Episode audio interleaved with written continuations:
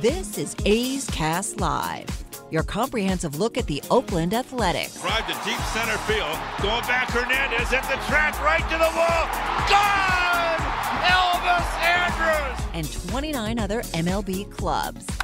High drive, deep left field. El Nino left the building. Guerrero lifts one to left field and gone. Oh, that was a moonshot out there in the right center. Alonso defends his title, the 2021 Derby champion. Join us as we take you inside the baseball universe from OPS Plus to juiced balls to game changing moments. We have you covered. Spend your afternoon with us next from the town, only on A's Cast Live. Here's Chris Townsend.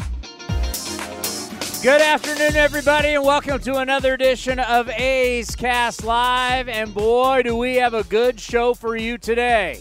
Coming to you live from Cleveland, Glen Kuiper, TV face of your Oakland Athletics. We will talk to Glen coming up here at 1.30. The head coach of Stanford baseball as they're trying to get to another College World Series and play for a national championship. David Esquer is going to be here. They start their super regional tomorrow against the UConn Huskies at Sunken Diamond. Good luck to the Cardinal. We'll talk to their head coach at 2 o'clock. Somebody's got to give college baseball a little love around here. Of course, David Esquer, you always wonder, well, how does that tie into the A's? Well, David Esquer was the head coach of Cal and was a big part of a couple guys' career who you know. Uh, Marcus Semien, Mark Canha, ring a bell? Yeah, David Esquer was their head coach at Cal before he was the head coach at Stanford. Also, he played Bay Area locally, played at Stanford when they won their back to back World Series titles in the late 80s. So he'll be here at 2 o'clock. And then the skipper from Cleveland, Mark Kotsay, will join us at 2:30. We taped it earlier today in Cleveland. Well, he was in Cleveland. I was right here. Commander, you were at your spread in Japantown in downtown San Jose. Yeah, it was uh it was an early one. Actually, it was actually a little later than normal. We did it at 10 instead of 9 a.m. So it was a late start for us. That's like that's like Kotsay's day is pretty much over at, at, at 1 p.m. Eastern. By the way, I'm going to be honest with the public. I started out a little uh, bitter. I was a little bitter Bill today, like bitter Bill from Modesto on the A's Clubhouse show coming into the show. But I've reprogrammed myself. I'm fired up and ready to go. Uh, I can attest, yes, uh, you were, but that's okay. You know, things happen. I was, a, I was, I was, I was a little uh, hacked off, as Glen Kuiper likes to say, which I think is a great expression. But I'm back, Mr. Positive, ready to rock. Now, the A's are trying to avoid. I'm going to play something to get us all in a good mood. Okay? I'm just going to read what's going on, and then I have something to get us all into a good mood. Do you think what I want to play will get us all into a good mood? I'm pretty much will guarantee it. Uh, I think so, yeah. Okay. I'm going to play that in a second. The A's are trying to avoid a 10 game losing streak for the first time since 2011. What happened that year? Where were you in 2011? Uh, I was in my second to last year of college in Pennsylvania. Where was I in 2011? Was that 95.7 The Wolf? Were they around yet? I was uh, doing A's baseball. I can tell you that. Whatever station we were on, I was doing. Yeah, I was pretty much doing the same thing. Um, 2011. That was the year that uh, old Bobby Geren got let go, Baltimore to Chicago, and in Chicago, it was Bob Melvin being introduced as the new skipper of the Oakland Athletics. The A's have lost nine in a row, 12 of 13. During this nine game losing streak, they've been outscored 57 to 18. Okay. With all that said, we got some we got to have some good news. We got to have some positive news for you. So I want to say happy birthday, belated birthday, because I didn't know about this till last night when I was uh, roaming around Twitter, and I found this friend of the program. He turned 71 yesterday. Let me take you back to 1989. It's the World Series. It's the Giants. It's the A's at the Collie. Take it away, Al Michaels. We're going to celebrate one of the greats of his era, the Cobra, Dave Parker. Dave Parker to lead off in the bottom of the third inning. A's sending eight men to the plate in the second. They lead 3 0 in game one. Parker, Dave Henderson, and Mark McGwire facing Scott Garrelts. And the Cobra takes up high, ball one. Parker played in the World Series first in 1979, 10 years ago with Pittsburgh, and then last year at 345 in the 79 series. And then last year, 3 for 15 as the A's basically went into a collective slump against the Dodgers. And he hits a high drive to deep right field, and Dave Parker has hit his first World Series home run. Coliseum's rocking.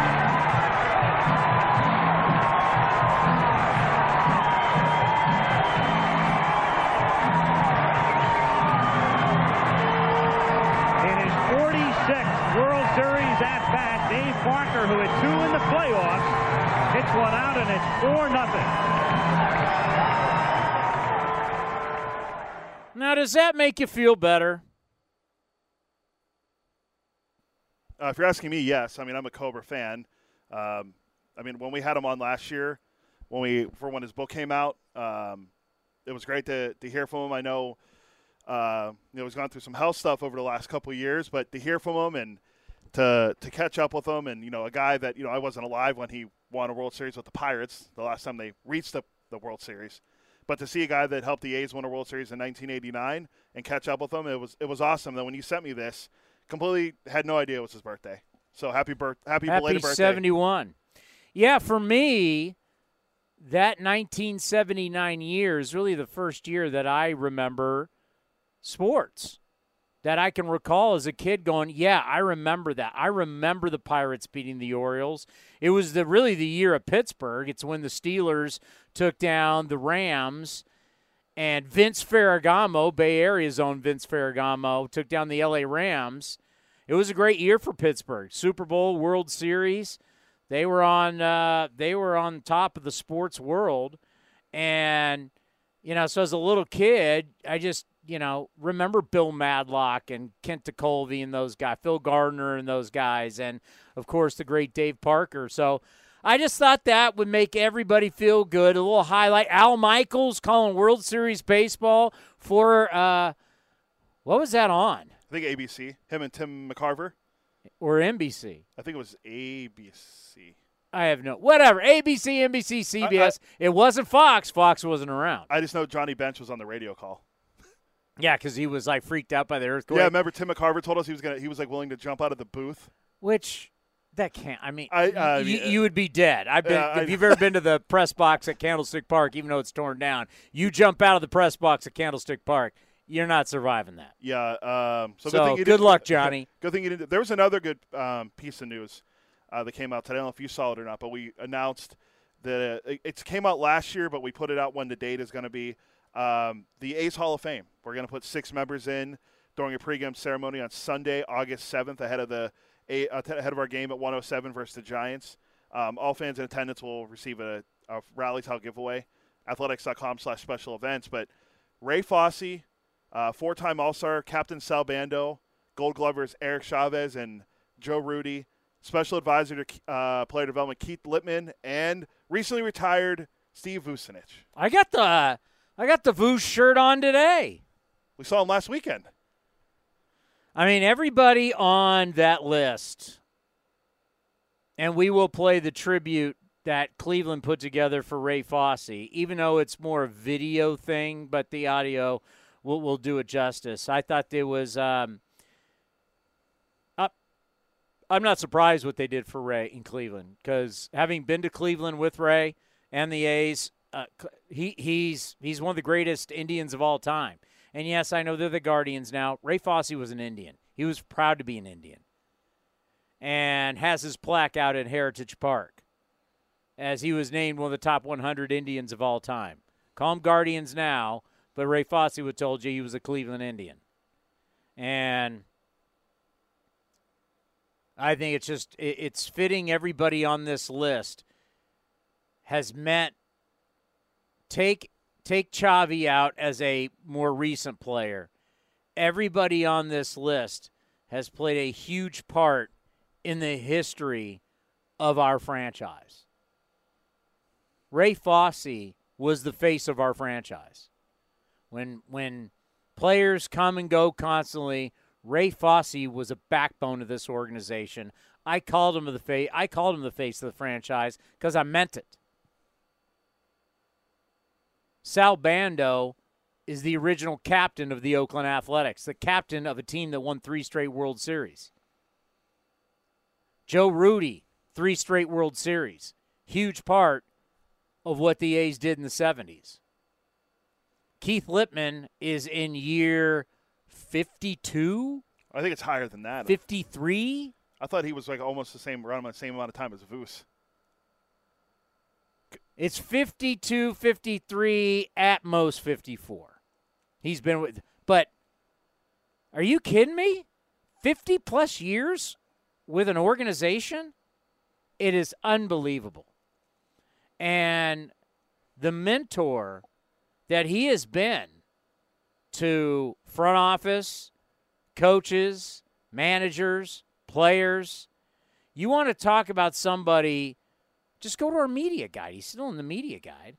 I know, but I was just looking to see if anything was on Twitter. But he's been here since the 70s, so yeah, it's going to be it's over 50 years. I just can't remember the I think exact. it's it's 52, 53, 54 right around in there. I mean, that's incredible. And then, of course, Steve Vucinich has been been with the Athletics in some form or fashion since they moved here in 1968. 52nd year. You're right. And you know what? And and you doubted me. You doubted me. His first year, well, if it's the 52nd year, that would have been 1970. You doubted my knowledge of the media guide and knowing our personnel. So he was Vu started in 68, so he would have been seven, so two years under Voos. I said, you had it. I was two off. It's okay. But I think it's just fitting everybody going in. And of course, I mean, Chavi, what he did with the gold gloves and, you know, one of the great third basemen in this franchise's history. But this group of guys have all helped forge what Oakland A's baseball is all about, and they're part, truly part of the greatness that is the athletics organization going from Philly, Kansas City to Oakland. I mean, the years of service between Lieppman, Vucinich, Rudi, Bando, and Fosse is unbelievable. Because let me tell you something. Even though Sal Bando went on to be a GM, and even though Rudi has gone on to do whatever he's been doing, and we've had him on a few times, he's retired. They're all Oakland A's at heart. They built this franchise in Oakland. For whatever it's worth, they built it. They are Oakland A. They are the Oakland A's. You can I know there's the group you grew up with the guys in the late 80s, fantastic. Then you have the group you grew up with the big 3 and Tejada and Giambi and these guys set the foundation winning 3 straight World Series. It's it's it's they're truly one of the greatest teams in baseball and they were around it when you talk about Fosse, Bando, Rudi, and then Fosse throughout his entire long career as a broadcaster, as an ambassador of the A's. That's awesome. Why, why don't we play what the Cleveland Indians put up yesterday on the board? Not everybody, so we didn't get to see it. It wasn't until it came back from commercial break, and it's one of the reasons why we're bringing on Glen Kuiper because this, Glen puts a good face up, but I, I believe this has been the toughest series for Glen. Glen is um, somebody who spent a lot of time in Cleveland growing up as a kid because his brother Dwayne, who we all know with the Giants, is a Cleveland Indian. And he grew up going there watching Ray Fosse and his brother. And Fosse being his partner for all these years, I bet this has been very emotional for Glen. Cleveland's one of his it you know, as everybody goes, oh, God, we go to Cleveland. Glen loves going to Cleveland because it makes him think of his parents, it makes him think of his family. Cleveland's a very special spot. We will also talk about just not Johnny's, little Johnny's. yes, I am one of the very few that has been able to uh, have a beverage in Little Johnny's. Glen Kuiper's very, it's his happy place. I've never got a chance to drink at all in Cleveland. Every time I've gone to watch a game there, either when the Pirates are there or just to go check out Progressive Field, I wasn't 21 yet. So I do want to go back to Cleveland. I know a lot of people say they want to go to Cleveland. I just want to try out these bars I keep hearing about. I've been to the Rock and Roll Hall of Fame. Once. I went there once. It's great. The Elvis thing's incredible. Uh, the Prince, which I'm sure they've done more to. Prince was Prince. Was Prince alive when I went there? was he dead? He might have been gone by then. So they had a big thing for Prince. When'd you When'd you go? It's a great question. He passed in the last like five years, I believe. He might have passed by then. So they had a big thing for big thing for Elvis, big thing for Prince. Rock and Roll Hall of Fame, if you love music, is no doubt a must go to. 2016, Prince passed away. Okay, so Prince had already passed away by the time I went to the Rock and Roll Hall of Fame. But I will say this don't ever need to go to Cleveland again. I, I would only go if I'm in Pittsburgh and my friends want to go, or my wife wants to see Cleveland. Which I liked. By the way, never uh, heard my wife ever say, "I want to go to Cleveland for vacation." I, I, if I had to go to Cleveland again, the the ballpark's nice. It is. The arena's right there. Haven't been there. Uh, Mickey Morabito. I think it's a Ritz Carlton that we stay in. Uh, that Ricky, uh, that Ricky, that uh, Mickey has it all set up. You Ricky's wa- right there. Oh yeah, hey, I put Rickey up today for good luck, just so everybody knows. it's on Rickey today to end the streak. If I put Rickey, Rickey right next to Ray. I'm doing, uh, folks. I'm doing everything that. So if you don't, if you're listening on A's Cast, thank you so much. But if you're watching on Twitter on the Athletics uh, YouTube page or on Twitter at AthleticsCast24, you can see I got Rickey front and center, bobblehead, let's rock. I was going to put Jose, uh, you because you know. Oh, there goes his there bat. There goes the bat. We already, um, we already had a casualty yesterday with uh, the great Bill Walsh. We don't need another one. I I mean I I I don't talk about it that much because I, you know it just it is what it is. But I think my fa- I mean my guy is Jose. I love Jose Canseco. When I was when I was in high school, Jose Canseco was the was there was not great players. There was great players, Hall of Famers, but no one was better than Jose Canseco. Come on. I know, we know, we know, we know a lot more now about what happened. I mean, I read his book. Great author. No, he wasn't really the author, but it was his book. Jose Canseco was 40 40 in a season that mattered. Jose will be up here tomorrow. Well, we're not on tomorrow.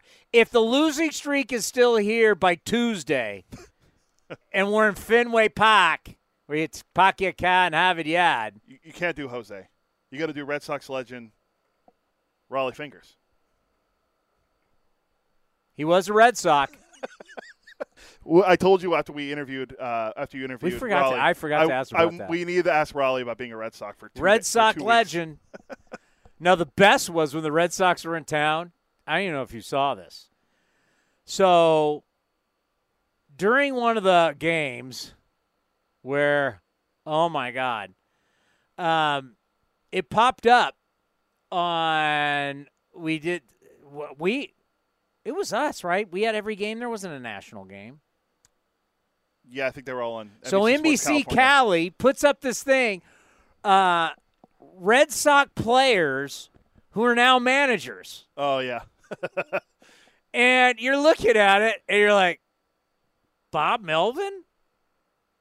Now, unless a lot of you have forgotten the great Red Sox legend Bob Melvin. How many years? Bob Melvin played for the Red Sox. I forgot to text Bob about this. Uh, I, I promise we will get to the Ray Fosse. We tribute. will. We will. We got time. We got time. Uh, no, not his managerial record. I, Red Sox legend Bob Melvin was. Uh, he played 1993 to age 31, 77 games, hit 222, three homers, 23 RBI. I got to text Bob and say, hey, you were honored. as a Red Sox, as a as a as a Red Sox now managing in the big leagues. Tell him, he, uh, you know, next time I see him, Bob, you got to pick up that OPS plus 48. I mean, uh, Hey, Bob was a backup catcher. You don't have to have numbers as a backup. well, he had a couple years of 100, You just got over to 100. got to collect a check. All right, so six members going into the A's Hall of Fame. I'm so glad. I can't wait for the new ballpark. I don't even tell you about the rabbit hole I went down last night. Some of you on Twitter, you think you know, you think you know, but you don't know. You think you know, but you don't know. And a lot of you who are responding on Twitter to certain people, you think you know, but you don't know. That's all I'm going to say. As Brad Pitt playing Billy Beane said Moneyball, you're just talking. Blah, blah, blah, blah, blah. You're just talking. What are we talking about then? A lot of people think they know, and well, why are they doing this? And if they were doing this, then why would that happen? And if they really cared about this, then why would they? You don't know. You don't know. That's also that could be another drop for Moneyball where he's the And they scout- and then the the article that came out in the Chronicle. Okay, I'm just going to say this. I don't know who that writer is. Do you know who he is? no, I read it today. Never heard of him. I don't know how long he's been here. And I'm not questioning his journalistic skills, none of that. But if you want to see believe, and I can say this because I worked in San Francisco for over 20 years. If you're trying to say that there is not a media bias on the San Francisco side of the Bay Area than the East Bay side with Oakland, you scoff at that, you're wrong. You're kidding yourself. You're lying. And anybody else who would agree with that guy, I'm not questioning, I'm not going to say anything else about the article. Just the fact that when our side says, you cover us differently, oh, you, oh, oh you, you don't think that the coverage of everything that the San Francisco Giants ha- have done over the years and the coverage of them in their new ballpark and the way Save the Bay and the way Ports and the way uh, City Hall in San Fran, you're trying to say all that wasn't covered different than how Oakland and the A's have been covered, how Oakland and the Raiders have been covered, how the how the Warriors skipping town to San Francisco's been covered? You're a liar. And I would love, you want to fact check, you want to go into it? Oh, I would go into it any day of the week. But of course, this person works for the Chronicle. What are they going to say? No, you because if because because if he actually agreed, he'd be going against his own paper and his own employer.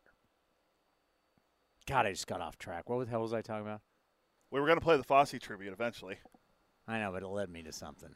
Uh, I don't, we're talking about Rickey and Rollie. Oh, I was in the uh, Twitter. Oh yeah, rabbit hole. A lot of you, you don't know. You're just talking. You're just talking.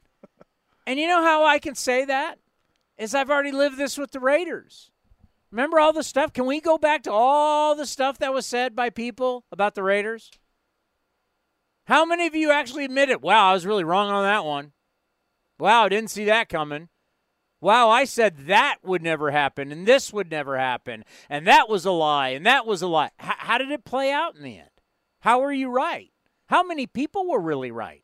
Does anybody go back to check all the columns that were written about how it was going to go down, how it should go down, the predictions, and how they claimed this was terrible, this was wrong, this will never happen? Has anybody got back to fact check all the all the columnists, all the opinions, all the opinion pieces, all the hot takes on Twitter? Has anybody gone back to fact check all that and call everybody out said, "Wow, none of you were right." Oh yeah, the Super Bowl's in Las Vegas this year. The biggest entertainment event in the United States of America. Not sports. The biggest entertainment event in the most powerful country in the world is the Super Bowl. played in the United States of America, and it's being hosted by the Raiders in Las Vegas this year. Where's all the opinion pieces again? I read them all. I had to take all those phone calls about what was going to happen, what should happen. Where are all those big opinions and hot takes now? So, once again, gangsters on the keyboard. Once again, Twitter tough guys. Go ahead. You're just talking. But now we want to play what the Indians did. Remember, this is awesome video of a young Ray Fosse.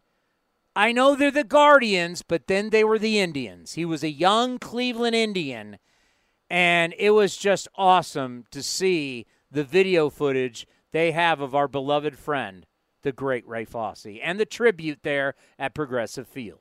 Born April 4, 1947, in Marion, Illinois, Ray Fosse began his baseball career as a three time MVP for the Marion High School baseball team. His success didn't stop there when he was selected in the first round of the 1965 MLB draft by Cleveland. Fosse made his major league debut in 1967 at the age of 20, but it was in 1970 when his play truly elevated, posting 18 home runs and 61 RBI in 120 games and being named to the American League All Star team. He would make the All Star team in 1971 as well. Ray was traded to the Oakland Athletics in 1973, where he was a member of two World Series teams. He soon returned to Cleveland in 1976, playing two seasons before brief stints with Seattle and Milwaukee. His eight seasons with Cleveland, Fosse hit 50 home runs, 230 runs batted in, 549 hits as one of baseball's best catchers. He was selected as a member of the top 100 greatest Cleveland Guardians franchise players. He will always be remembered as one of the best to ever play in a Cleveland uniform. As I said earlier, I think he's put a very brave face on a lot of different things. And I'm pretty sure this has been the most emotional trip for him so far. As I said, Glen Kuiper grew up going to Cleveland, grew up as, at that time, his brother and Ray were Indians. He grew up with his family going there to watch his brother Dwayne, who we've all known for a long, long time as a Giants broadcaster, Giants player. But Dwayne was a very proud Indian. And I, I know Cleveland, Glen, has always been a trip for you to where everybody goes, We got to go to Cleveland. You love Cleveland. because you grew up there. It makes you think of your family. It makes you think of all the great times uh, for you as a kid running around Municipal Stadium in that town. And I got to think for you, this first trip back without Ray has not been easy for you. Yeah, as as much as much as uh, I love coming here, it's different without Ray. I mean, Ray loved coming here so much, and uh, he had a little extra bounce in his step when when we came to Cleveland. So I, I do I, I miss having him here. I miss him every day, but um, it, it, was special. I still love coming here, though. It's uh, you know we're talking you know 45 you know 50 years ago uh, but still I, I, remember so many little things about you know coming to the ballpark and walking in the old indians locker room and seeing all those guys and stuff so uh, i still i still go down and and take a walk every time down by what's now the, the football stadium where the, the old park was just to you know, I kind of remember where we used to park, you know, just silly stuff like that. But um, I, I, do love coming here. It's a lot of fun. I know, Tony, you were here with us three, four years ago, and we had a lot of fun. Um, but uh, I tell you what, watching the, the, the thing they did on the scoreboard last night for Ray, that was hard. That was really hard. It, it was. Uh, I had to kind of step back a little bit because we saw it, you know, way before the game. They were running it, uh, you know, around four o'clock when we were getting our work done, and we all stopped and uh, we put it on our phone. Um, so that was tough. That was that was hard, but it was also fun seeing Ray. You know, when he's 25 years old and, yeah. and sporting the Indians uniform. So, yeah, mixed emotions in, Cleveland this time around. I, I'm so glad you guys came out of the commercial break and you brought it up because obviously us watching, you know, you guys are in commercial it's being played. So if you didn't bring it up, we would have no idea. And then luckily the Indians put it, or the the Guardians put it up on their social media, so we were able to see it. And yeah, it kind of brings tears to your eyes and seeing, you know, uh, Ray as a young Ray Fosse, and as you mentioned, when I was there at the ball club, uh, he wanted to go out, and I'll never forget. I went out with him to, out to Heritage Park to yep. to to do an interview with him about his career in Cleveland, which of course your brother was a part of that interview because his plaque down there at Heritage Park is right next to Ray's. So mm-hmm. I'll never forget that time, and I know how proud your your brother is of having played for the Indians, and so yep. and of course what you mentioned was just Ray. Yeah, and yeah, they're they're both uh, they have plaques out there. The hundred best Indians players of all time, and I think in my brother's case, maybe one of the most popular. But um, yeah, they, they they are. They were. Duane's very proud of that, and I know Ray was super proud of it as well. And you know, they played with the Indians, then the Indians, now Guardians, at a time when they they weren't very good. You know, they, they did not have great teams, but but they, they were kind of a group of guys who just were all grinders. They just, you know, when it was all said and done as a team, they just did not have enough talent, but they had a lot of fun. So they made up for it uh, in the clubhouse. And that's that's what I always remember as a kid is is Ray's locker was just maybe two or three down from my brothers, and that's where I first met Ray. You know, when I was this was probably 1976, which would make me you know 13 years old and he put those big mitts around my hand, and I, you know, I, I remember that. And uh, he didn't like when I told that story because he said it made him feel old. But I said, well, I like telling that story because it, it's it's a memory that that I've had, you know, for for gosh, for you know, 45 years now. Yeah, you were a little kid running around Municipal yeah, Park, absolutely. and there wasn't a whole lot of people around there. No, no, no, there was there was not a lot of people in the stands, but to me, it was Game Seven of the World Series, sitting there watching these guys. So, uh, you know, I'll I'll send you a picture, Toddy, when we get off, a picture of of that they took here in Cleveland of my brother and I when I was probably maybe 14 years old, and I had taken grounders with the team uh, before the game, and somebody snapped a picture of, of both of us in, in our Indians uniform. So, you know what? When we get off here, I'll, I'll, I'll send it to you. You'll, you'll get a good chuckle out of it. That's awesome. Now, everybody on the road, when they go to certain cities, they've got a happy place. It's a place that you love. It's a place that when you go there, there's just something special. There's a place called Johnny's, but it's not Johnny's that's your happy place. It's Little Johnny's down the alley that's your happy yeah. place. Have we been yeah. able to get to your happy place since you've been in Cleveland? What, what do you think, Tony? what do you think? yes, we, we were there last night. We we wallowed a little bit in another unfortunate A's loss, and uh, so we we were able to break down the game, uh, have a few few uh, cold beverages, and we had a lot of laughs. You know exactly where we were in yeah. Little Johnny's Bar. It's our it's our big stop. There's a good chance we'll be there tonight. There's a good chance we'll be there tomorrow night. We'd like to be celebrating a win though, but uh, yeah, it's our we we have a lot of fun in there. We laugh a lot, talk about the game, talk about the A's, talk about sports, um, and you know what? When you're on the road, as much as we are, in all seriousness, Tony, you need you need some places like that that uh, that maybe get you away from work a little bit and allow you to, to just kind of, you know, just laugh a little bit, have a couple drinks. Um, and you know, it, it, it sort of helps you get through the road trips because sometimes these road trips get a little long and, you know, you're away from your family and that kind of thing. So, so th- those pit stops certainly help. And what's very similar is when I was with you at Little Johnny's last time, the Warriors were also in the NBA Finals. So, uh, That's right. yeah. That's right. So you got Warrior basketball going on there, and we know how much people in Cleveland love Steph Curry and the Warriors. Oh boy, yeah. Don't bring up that name; they'll, they'll be ready to fight you. But you think about where we're headed to, Tony. We're going to Boston. Yeah. So we're we're going to be in Boston for Game Five, which will be obviously back in the Bay Area.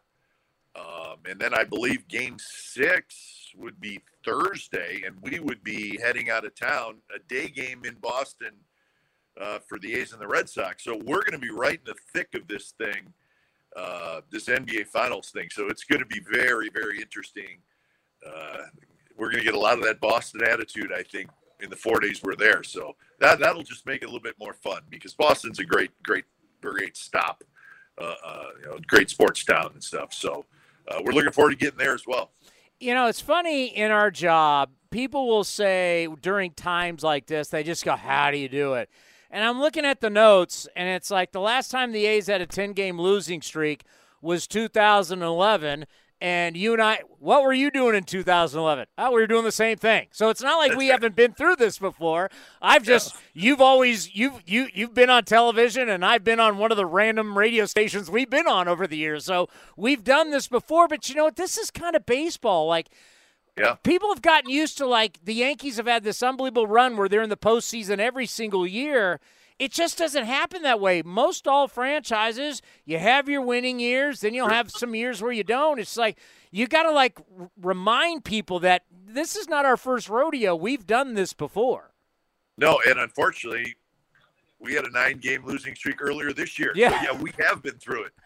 But I think that the important thing, Tony, too, is I know I know you understand it, and it, we're all fans of the A's. We want them to win, but you can only allow that fandom to go so far in your work um, because that's not your your job is not to be a fan. It's to present the game have some fun with the game. You hope your team wins but they're not going to win all the time and some years are better than others. So you know I, I we are fans and we want the team to win but you can't go home and and let the outcome of a game emotionally pull you one way or the other in, in, in baseball because there's just too many games. Um, so you just you, you, forget about it. You move on to the next game. You prepare. You get excited. I mean, I'm excited. First pitch every night. It, you know, it's just the way it is. And what happens in the game, you know, let it happen. Let it play out. We'll tell you what's going on. Um, but you just cannot affect. You, you can't let the outcome of a game affect you too much because it'll just it'll wear you out if your team's having a bad year. You know, in Atlanta, we had Chip Caray on, and we were talking about the Caray family. As now Chip's twins are doing play by play. Of course, his, his dad and his grandpa, the great Harry Caray. And then we are like, well, you got we got the Kuipers in the Bay Area, and we started talking about all the Kuipers. And then I went, wait a minute, Glen's son, though's a football player. Is this his senior year football? Jack's senior year? He is, yeah. Not yeah. He's he's turned into more of a rugby player now than than football. Um, so he's he's kind of shifted his gears toward rugby in the spring. So, but yeah, this is his senior year. I don't know where. To, I don't think he's going to be a sports announcer. Um, he wants to go to school down south. Um, he wants to to get out, have a little more, a little more acreage, maybe get out of California. Uh, but yeah, he's going to be a senior, so we're looking forward to senior year. We're not looking forward to him leaving, but uh, but welcome to life, right? Just uh, make sure he's he's ready to go when the time comes. But, yeah, if you thought he was doing good, if you thought he was on the payroll, once he leaves, he's really on the payroll. yeah, exactly. Yeah, we're we're starting to have those conversations actually. Yeah. and you just thought, well, I may retire. Oh wait, you know what? I think I'm going to be doing A's baseball for yeah. a few more years. Yeah, yeah, the, the, yeah, that college tuition thing. It's that's not getting cheaper. Yeah, no, yeah, no doubt about it. Hey, let's end on this. And I just, you know, I, I've known you for a long, long time, and uh, our careers have passed through so many different. Uh, uh, ways, and I have so much respect for what you've done in your career and really what you're doing right now. It's not easy to go from a partner that you had from all those years to now make it seamless with Dallas Braden and there's a lot of emotion with losing Ray. And I know also for Dallas, replacing Ray is not easy. Just the work you have done, that's really tough. It's tough emotionally and tough to do it every single day. And a lot of people don't know it. I know it, and I just want to commend you for the job you've done this year. It's one of the best of your careers. Oh well, thank you. That's that's very kind, Tony. Um, yeah, it's a different year. You know, I mean, it's it's it's hard because I really do miss Ray a lot, but I've been blessed with Dallas Braden, and Dallas is really, really good. He's really talented. Uh, he works really hard. He doesn't take this for granted. He understands how hard the game is, but he he works hard, and we do have a lot of fun together. Um, I hope people understand that. I hope they're okay with that. Um, it's important to have fun with the person that you're working with. Um, when you're doing 150, 155 games, I hope you know people understand that you you got to laugh some. You got to have some fun. Um, and, and Dallas is a lot of fun. He's got a great sense of humor, and we we enjoy working together. Um, and we both miss Ray, you know, and, and that that'll that'll never change. But he's he's with us each day, and we do think about him a lot, you know, especially before the games. Um, sometimes we'll tell a Ray story just to, to make us laugh and get us through it. But uh, I appreciate the compliments, Townie, and you know how I feel about your work as well. You're you're Uncle Townie to all of us. So when we have problems, we just call you. Well, when you're at Little Johnny's, think of me. Oh, we will think of you. Maybe we'll send you a photo. How about that? Send me a photo. tip tip one back for me. All right. See you, buddy. All right. Take care. Me. Have a good call tonight. All right. All right. The great Glen Kuiper. Yeah. I mean, tough. Really tough. You know, the last, like all of us, last time we saw Ray was when he was, the paramedics were taking him out of the press box. That's the last time Glen saw him. It's the last time I saw him. That was it. There was no goodbyes. It was just he was gone. And when that's your partner who you've traveled the country with for all these years, and you got to put a good face on it, and you got to develop the rapport with the new partner, and have respect for you, the audience. I knew when they came back from that commercial break and glen was talking about that video that the Guardians put up you could I could tell the emotion. This has been a very he's been very professional as always and this has been a very tough series. Not a lot of people are going to bring it up, but I will. He deserves credit. We should we should really appreciate the professionalism that Glen Kuiper is showing us night in and night out, but especially in this series because it is not easy. Because when you go to Cleveland, let me tell you something. You get out. You you get off the butts. You get off the bus at the Ritz Carlton. No one gave a crap about Matt Olson or Matt Chapman. Everybody, there's a bunch of fans there, and they all had Ray Fosse stuff. Ray Fosse's a star in Cleveland. I'm telling you, you, you, you gotta. And when you walked into that press box, he knows everybody. Knows everybody. I got a story for you. You like this one, Cody? He brought in, and it might have been the guy that narrated the video. I can't remember the guy's name, but I've talked about my, my grandfather, and it, it's really my connection to Ray. A lot has through my grandfather because I didn't get to know my grandfather. Ray kind of filled that void for me. It was very special. I haven't talked a lot about it, but so there it is. There was, there was why I had so much love for Ray. Ray found this man and brought him to me.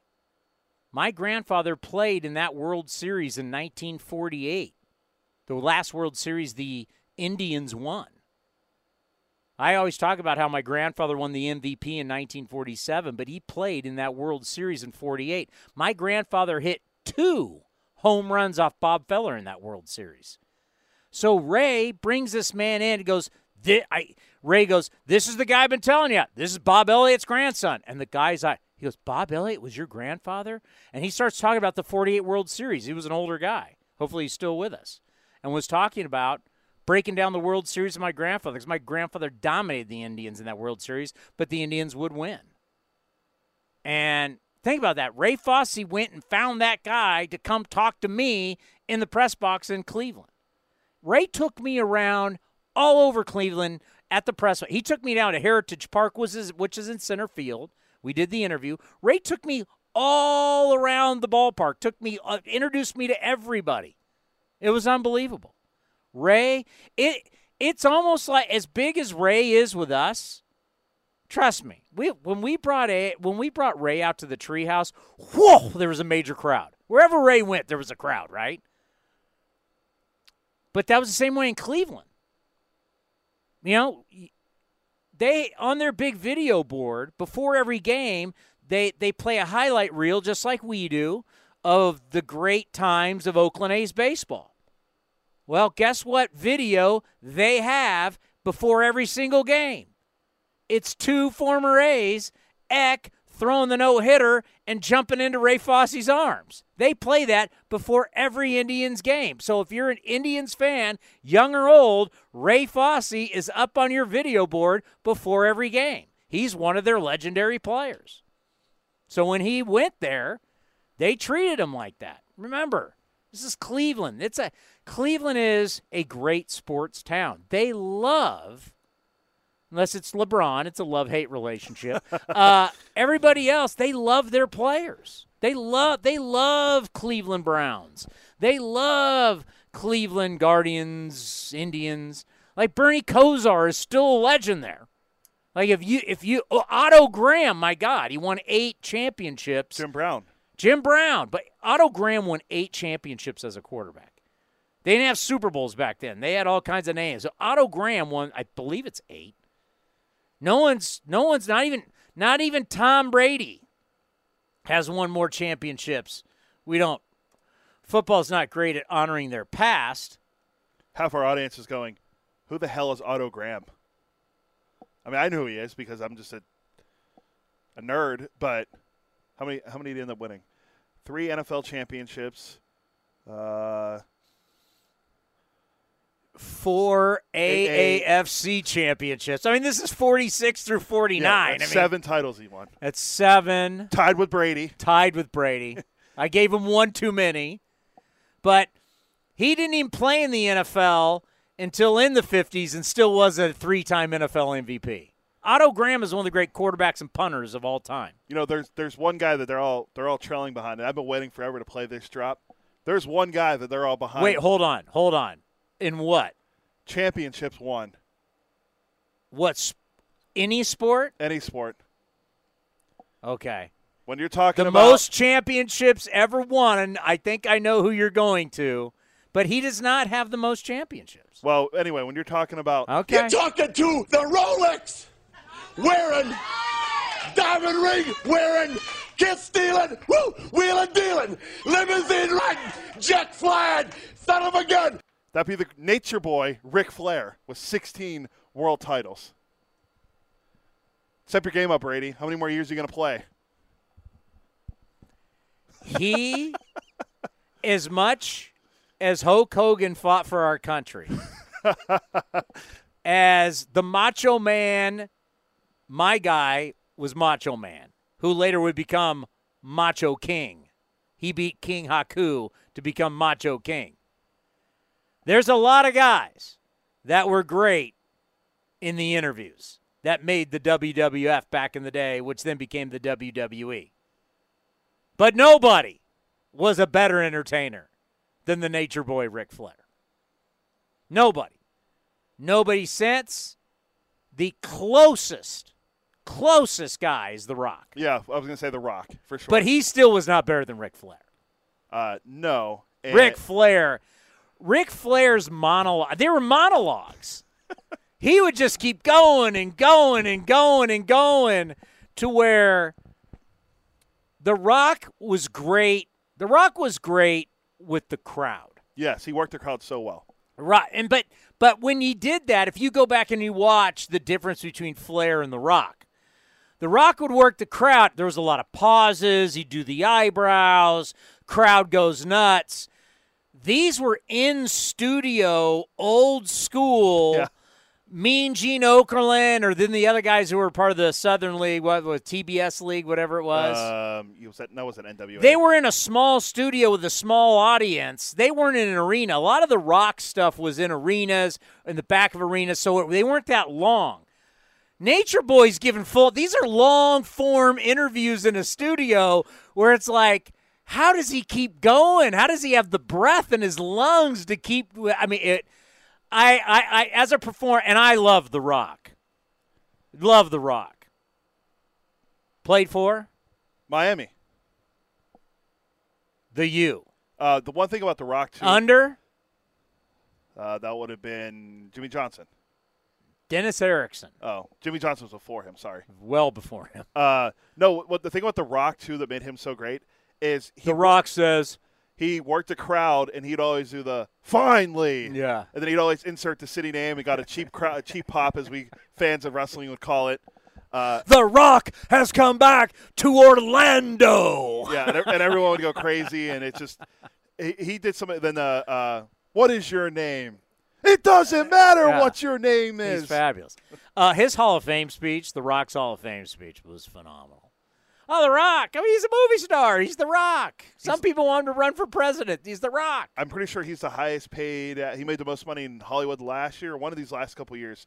Most money made in Hollywood because he was in like. Oh, I, 900 I bet he's made the most money many years. Yeah, he's in like 900 movies every year. The Rock says, but nobody doing the interview, the wrestle interview, the fake commentator with the wrestler, nobody was better than Ric Flair. To be the man, you got to beat the man. Woo! Limousine driving, The limousine kith- riding. limousine riding, jet flying, son of a gun. You're talking to the Rolex wearing, diamond ring wearing, kiss stealing, woo, wheeling dealing, limousine riding, jet flying, son of a gun. They all stole from him. He was the original guy to do this, right? He was the original guy to be, I'm rich, I'm famous, I'm the champ. He was the original one. You know, they all stole from Flair. Flair was doing this in the 60s. his time's numbered though because his daughter Charlotte in WWE has thir- she's won 13 titles. How old is Ric Flair? He has to be in the 70s. He's got to be. I want to say he's a. He's way older than Hogan. By the way, do you remember when I interviewed Hogan at 95.7 The Game in studio? yes, Flair's 73. Oh, my God. Hogan's. Uh, late 60s. Hogan, yeah, and uh, I, I always draw a blank on what his real name. Terry, Terry, some, Terry Bollea, uh, 68, born in Augusta, Georgia, but he's booked from Venice Beach, California. He's not from Venice Beach. Cal- Hulk Hogan is not from Venice Beach? Well, when he was in WCW, he was Hollywood Hulk Hogan. Was he born at the Masters in Augusta, Georgia? oh, by the way, the 6 7 thing. I hate to tell you, wrestling fans. We're in studio.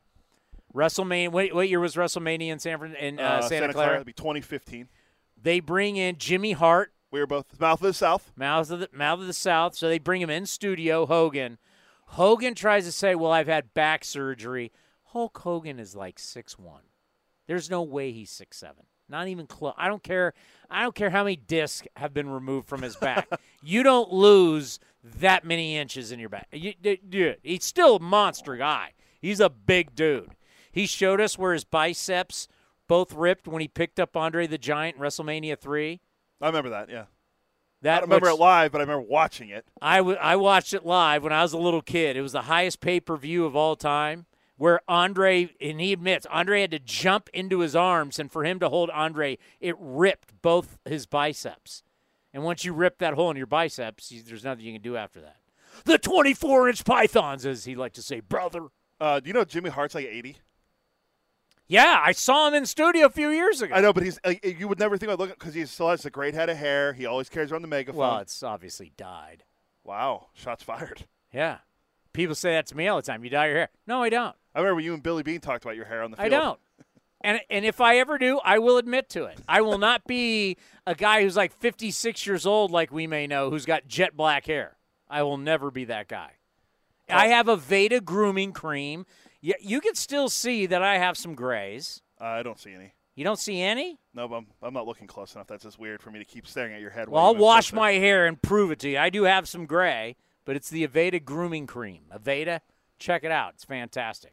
If this isn't our, I will dye my hair. though. I will not. I will not be above that. But I still want to have some gray. It's like Bob Costas in his seventies, and he just has a little gray hair. I told my wife when I go gray, I'm not dyeing it. You wear a man bun. You don't care about what you look That's like. that's that's one thing I was going to say. I wish Foss was here so we could so I could ask. him Oh my! Fo- oh my! eh, eh, If you Fosse would have brought scissors in and cut your hair. He always commented said my beard looked nice, but I can't. I can only imagine what he'd say about the man bun. I swear to God, if I didn't shave one day, two days, because I really don't grow, if there was just a stubble, Fosse had an issue with it. and it, for my appearance, Fosse was always on my appearance. He expected me when I showed up to the yard to look professional. Yeah, he should have had a suit on. Oh, it'd be a tuck your shirt in. When we were on the road, Fosse always made me sit next to him on the bus. Sure, tuck. Do you have a tie on too? No. Wow, I'm sure Ray did. Ray never wore. Actually, I was I don't think I've ever seen Ray in a tie.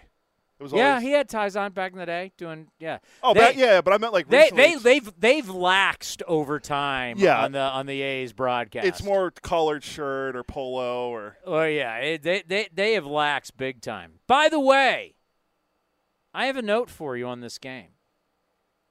Who's coming up next? we got a David Esquer. Coach Esquer. Where, where is Stanford? I forgot to ask. Where are they even ranked? And which it doesn't matter. They're they're, they're the number two seed right now. There's only one team better than them. Who? Uh, number one was um, I'd have to look. I sent it to you the other day. Number two, Stanford at number two in the country. That kind of, huh? That kind of brings back a memory. Where, what, what, why does, why is Stanford ranked number two in the country? Bring back a memory for me. Uh, because you beat them when they were number two. Oh, that's right. I beat them at Sunken Diamond when they were number two in the country. Uh, I, I Look it up. This is the seeding, but the number one seed that's still Huh? left is Tennessee. They were 56 and seven. Oof. Fifty-six and seven. Stanford was 45 and 15. Can you can you bet on college of baseball? Um, I don't. Probably Because if you bet on college baseball and they were fifty-seven and seven, 56 and seven. 56 and 7, you would have won a lot of money even though every night you were paying a premium. Yeah. Did you know we got the gambling thing in an email? Did you see that? Uh, I saw, but I, I didn't get a chance to read it yet. I just saw it. I was like, what is this? Because it, it, it, it's still, for me, a little weird that I see MLB Network has gambling shows. I see that baseball is full on connected to DraftKings, DraftKings and MGM, but yet we got an email saying we can't gamble. We can't gamble on baseball, which obviously we all know. It's we can't gamble on softball.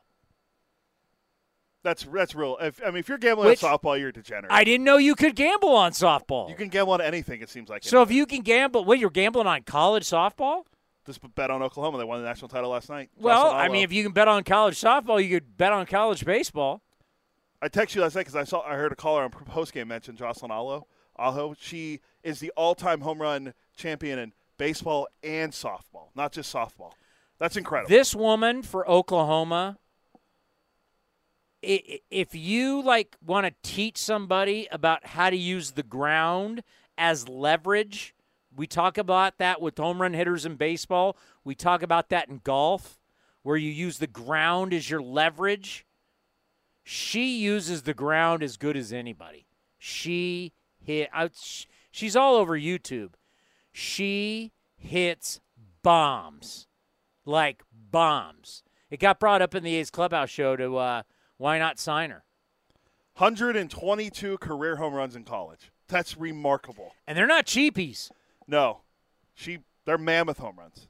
I just, you know, the thing that that always gets me about people when they talk about the two sports, it's not apples to apples. Like men's basketball, women's basketball, yes. Tennis, uh, golf, uh, softball and baseball are so different. The equipment's different. Like you could say the women's basketball is a little bit smaller than the men's basketball, but still the hoop size, court size. Golf, you know, the golf ball can be a little bit different, but I mean, you know, tennis, track and field, whatever. Softball and baseball are really, even though there's a ball and a bat, they're really different sports dramatically. I agree with that. Yeah. Field size, bases, uh, pitchers, the ground, the, the, the mound is a flat ground. Pitchers, everything's coming right by their hip to where pitchers are on mound, everything. You have side armors, but mostly everything's coming from up here. I mean, it's really they're they're it's similar sports, but they're not. They're they're not two you really sh- you should not compare. No, and what's crazy too is um, with the game last night, they put uh, in the field. She hasn't played in the field since like February. She a DH? So I think she essentially was like DHing, but they put her in the field in left field yesterday. She made an out. I, know she made the first out. I can't remember what happened the second out. And then they took her out with two outs for a curtain call, and she just hugged everyone, and that was it. Her career's over. She's the greatest player in the history of the game. Uh, women's softball, I would say so. Uh, what's her name? Jennie Finch. Jennie Finch. Finch, yeah, she was, she was, pretty, good. Yeah, Yeah, softball. I like watching. Uh, I like watching those. Uh, especially it's always like on, on ESPN two, and they blow the pitchers blow smoke. yeah, they're good. Oh, My sister was a, a really good softball. My sister was a really good softball player. Yeah, this isn't like beer league softball where they're throwing up and guys are just trying to hit the ball eight that. I mean, this is the it's it's it's an art form. Softball's great. Softball's a great sport. It's just I'm telling baseball and softball are not. Would you agree with that? I do. I don't think they're very similar. People trying, oh well, could a softball player or a baseball player? The sports are different. I, I watched it from firsthand because my sister is a few years younger than me. My sister was getting recruited to play at different high schools and a couple colleges in eighth grade. There were high schools that were trying to get her to come play for their high school in eighth grade. Now, my sister it, it essentially grew up to be me with longer hair, but the body size was we're, we were built the same. But my sister was an unbelievable softball player and track and field uh, discus and shot put thrower, too. Uh, the, the superstardom in the Elias family clearly fell on her hands when it came to softball and, and other sports. I just I'm good behind a keyboard and finding stats. Coming up next, we're heading to the farm, talking a little Stanford baseball and the Super Regional next, right here on A's Cast Live. The Coliseum has gone by many names, but none better than the Last Dive Bar. Hi, everyone. Ken Korach here, and my friends at Last Dive Bar are helping us celebrate our longtime home. Last Dive Bar has the most unique merchandise for all Oakland baseball fans t-shirts, sweatshirts, the Ray Fosse line, and my personal favorite, the lights have taken full effect. Visit their website at lastdivebar.com or follow them on social media at Last Dive Bar. All proceeds are invested back into the A's Community Fund and their affiliated charities. Go to lastdivebar.com. That's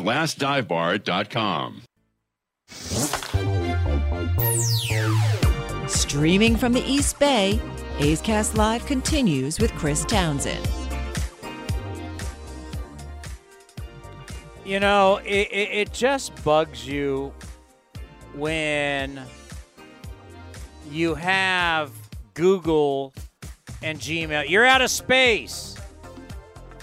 I've deleted literally thousands of emails. How am I still out of space?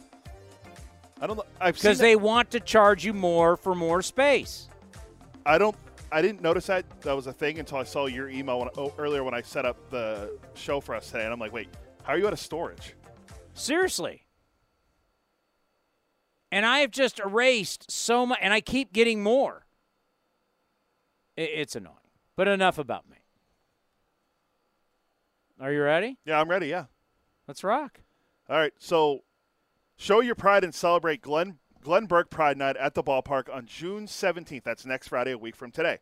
Five dollars from every ticket sold will benefit the Oakland LGBTQ Center, whose mission is dedicated to enhancing and sustaining the well-being of LGBTQ plus individuals, their families, and allies by providing educational, social, and health-related activities, programs, and services. Early arriving fans can get a commemorative Glenn Burke Pride Night hat, which Townie's holding right now, presented by Gilead as the A's take on the Kansas City Royals. Tickets are available at athletics.com slash tickets. That's athletics.com slash tickets. Next Friday against the Royals at the Coliseum, Glenn Burke Pride Night, athletics.com slash tickets. As you can see the hat right there. What do you think, Ricky? Yeah, Ricky likes it. Great underbill. Ricky like it? And we want I mean, to thank, seriously. And we want to thank Gilead for, for sponsoring that. It's a fantastic hat. We've been joking around going when we were growing up, when we went to the ballpark and we got the uh, hats with the tickets, they fell apart by the time you got home, or you wore them like a couple times, they were done. These are really made well hats. You see the underbill, it's fantastic. Well, we want to keep you updated on what's going on in our area college baseball, the future of Major League Baseball. These are the best teams that are left. Stanford, a premier program, starting tomorrow, their super regional against UConn. The Huskies come to town. David Esquer knows a lot about A's baseball. He's had quite a few of his players play for the A's, including guys like Mark Canha and Marcus Semien when he was the head coach over at Cal. He went to Stanford, won the national championship at Stanford multiple times as a player, then coached at Stanford, got the job at Cal, and then came back to his alma mater, and he just continues to win. Here's David Esquer, head coach of the Stanford Cardinal. Congratulations, Super Regionals are going to be there at your yard on Saturday against UConn, and you've kept your alma mater rolling, and it's great to see. I appreciate that, Chris. I appreciate it. Yeah, we've we had to pull one out on on Monday night. Uh, it was right down to the wire, but uh, our, our team had played great throughout the weekend, and and you know the crowd was just electric, which Sunken Diamond was just as loud and as energetic as I've ever seen it, and uh, I know they carried us. So once, once we get those two homers, I think the the whole team was levitating with that energy at, at Sunken Diamond. And what's, you know, so ever since they put the super regionals in, it's made it such a different dynamic because now it's like, you know, before you got through, then you went to the College World Series. Now they threw this extra round on. How has that just changed it over the years? Well, hey, one once you get to the 16, right? There are there are no are no soft weekends, right? All all 16 yeah. teams are capable and you know it, it, it kind of gets you back to the, the the style of play you're used to which is two out of three weekend series. You know the, the regional can get a, away from you a little bit like it did for us. I mean we played five games in four days and you're usually not built for five games in four days but uh, it'll push you to that limit if you get into the losers bracket. So going from tournament schedule to uh, super regional which is just normal weekend schedule um, it, it's a challenge, but it kind of gets you back on, on on track. You probably need to don't stretch your pitching staff as much as you would during a tournament weekend. How much will you prepare for UConn from a standpoint of uh, scouting reports, video, or how much of it is you've gotten this far? This is who you are. This is what we do combination just just take us through how you guys will prepare. Well first of all my, my, coaching staff is without peer as far as preparation and it is it is a lot of video work. It is a lot of charting. It is a lot of just digging into the statistics. It is a lot of looking what matchups are like. It's uh it's kind of digging down to what their offense is how they run their offense you know what their what, what their strengths are and and what they do in certain situations up by a run down by a run what their pitchers are are throwing and sequencing. And and and hopefully if there's a little crack and something we can take an advantage of whether it's the running game or you know playing short or you know just moving runners and and just an advantageous count to to kind of to kind of run you know they'll have a plan for us. And I like I said what is probably the X factor always say in winning you got to pitch and play defense. And for us it's pitching and defense. We talk about always having a different hero every night but the X factor is the preparation that my coaches put in. And we could not be anywhere over the last four years that I've been here at Stanford without just the dedication and tireless preparation and almost to the point of exhaustion. So, you know, I'm always coming into the office watching them work, you know, just their eyes just bloodshot looking at video. And, you know, I come in and I bring them a pizza or, or something to eat just to keep them going. Yeah, it, it's just so different from when you and I were playing back then uh, in the day. And obviously, you were part of the national championships, and I was kind of right after you at San Jose State. And, you know, they give you a packet, you knew guys' numbers for the other team. But, yeah, yeah. I mean, and it's just amazing the difference from, you know, I think college baseball was a, even ahead of Major League Baseball when it came to video and using TrackMan and these types yeah, of things. But just, just talk about how the world so much has changed because of technology for you guys. Oh, you know, it, it, you're right. It has gone just from trying to get as much information you could from a stat sheet, right? You would get statistics and you would you would just try to find whatever information you could, whether they ran or uh, strikeout to walk ratio, and you know the guys who were hot versus not hot in the last ten games. To then it progressed where you know we literally would take the the play by play sheet from the box score and start charting you know when a guy says guy grounds to shortstop you know you're just charting where where on the field they're making their outs and where they're getting their hits and trying to find some information um, that you can and now it's video it's trackman it's spin rate it is location it is quadrants it is you know filters to, to i want to see all their two strike swings off of right-handed breaking balls and they you know you you get on a on a on a website and it draws them all up for you and pulls them out. Is it's spray charts that are at your you know at your uh, uh, you, you can you can get to those spray charts, and then it's you know eh, eh, we don't I don't know how how much we use it, but it is a possibility. It is virtual reality glasses that you can if they're in their uh, library and they have certain pictures they'll they'll have them 3D. You've got these virtual reality glasses, and they're delivering pitches, and you're able to track pitches and and and work on timing um, you know, with those with those Oculus Prime glasses, and it's it's crazy what's at your disposal now, and it's just, you know, you've you've got to commit to some of those things. If you just use them, you know, haphazardly, it's garbage in, garbage out, right? But but there's a few things you'll commit to that you think can move the needle to help get you better prepared. And a lot of this is right. If it moves the needle just a little, it's worth it. Well, I love hearing all of it. It, it. It's great stuff, especially as you said, if you use it correctly.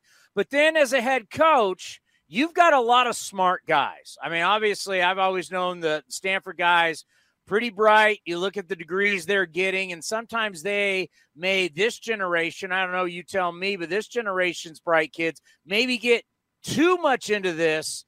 How yeah. much do you have to rein them back and be like, hey, it's still the little things that win baseball games?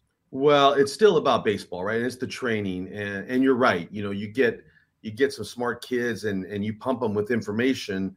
They start to think baseball is more of a, a you know a, an equation rather than a physical performance, right?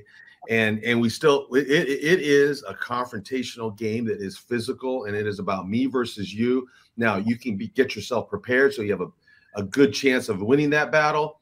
Sometimes too much information, you know, you get you get you get too much brain into baseball, that's not good either, right? But if there are certain things that we as coaches can become aware of that will help us in our training to answer questions and roadblocks that certain players are having, trying to get the best of their performance.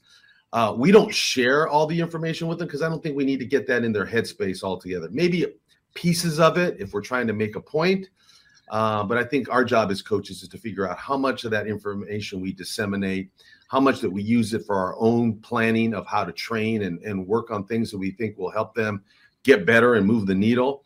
Uh, but it's it's a new age for sure because there's a lot out there and and you can you know you can stick something on a guy's bat and they'll tell you how the guy swings and how fast it is and what the swing plane is and how long they're in the hitting zone uh, you can track a pitch from the mound and they'll tell you how far off the mound you're extending what the spin was like what the axis of the spin was so there's a lot of information out there and it's just the coaches that will will will be smart with using that information to help the kids get better.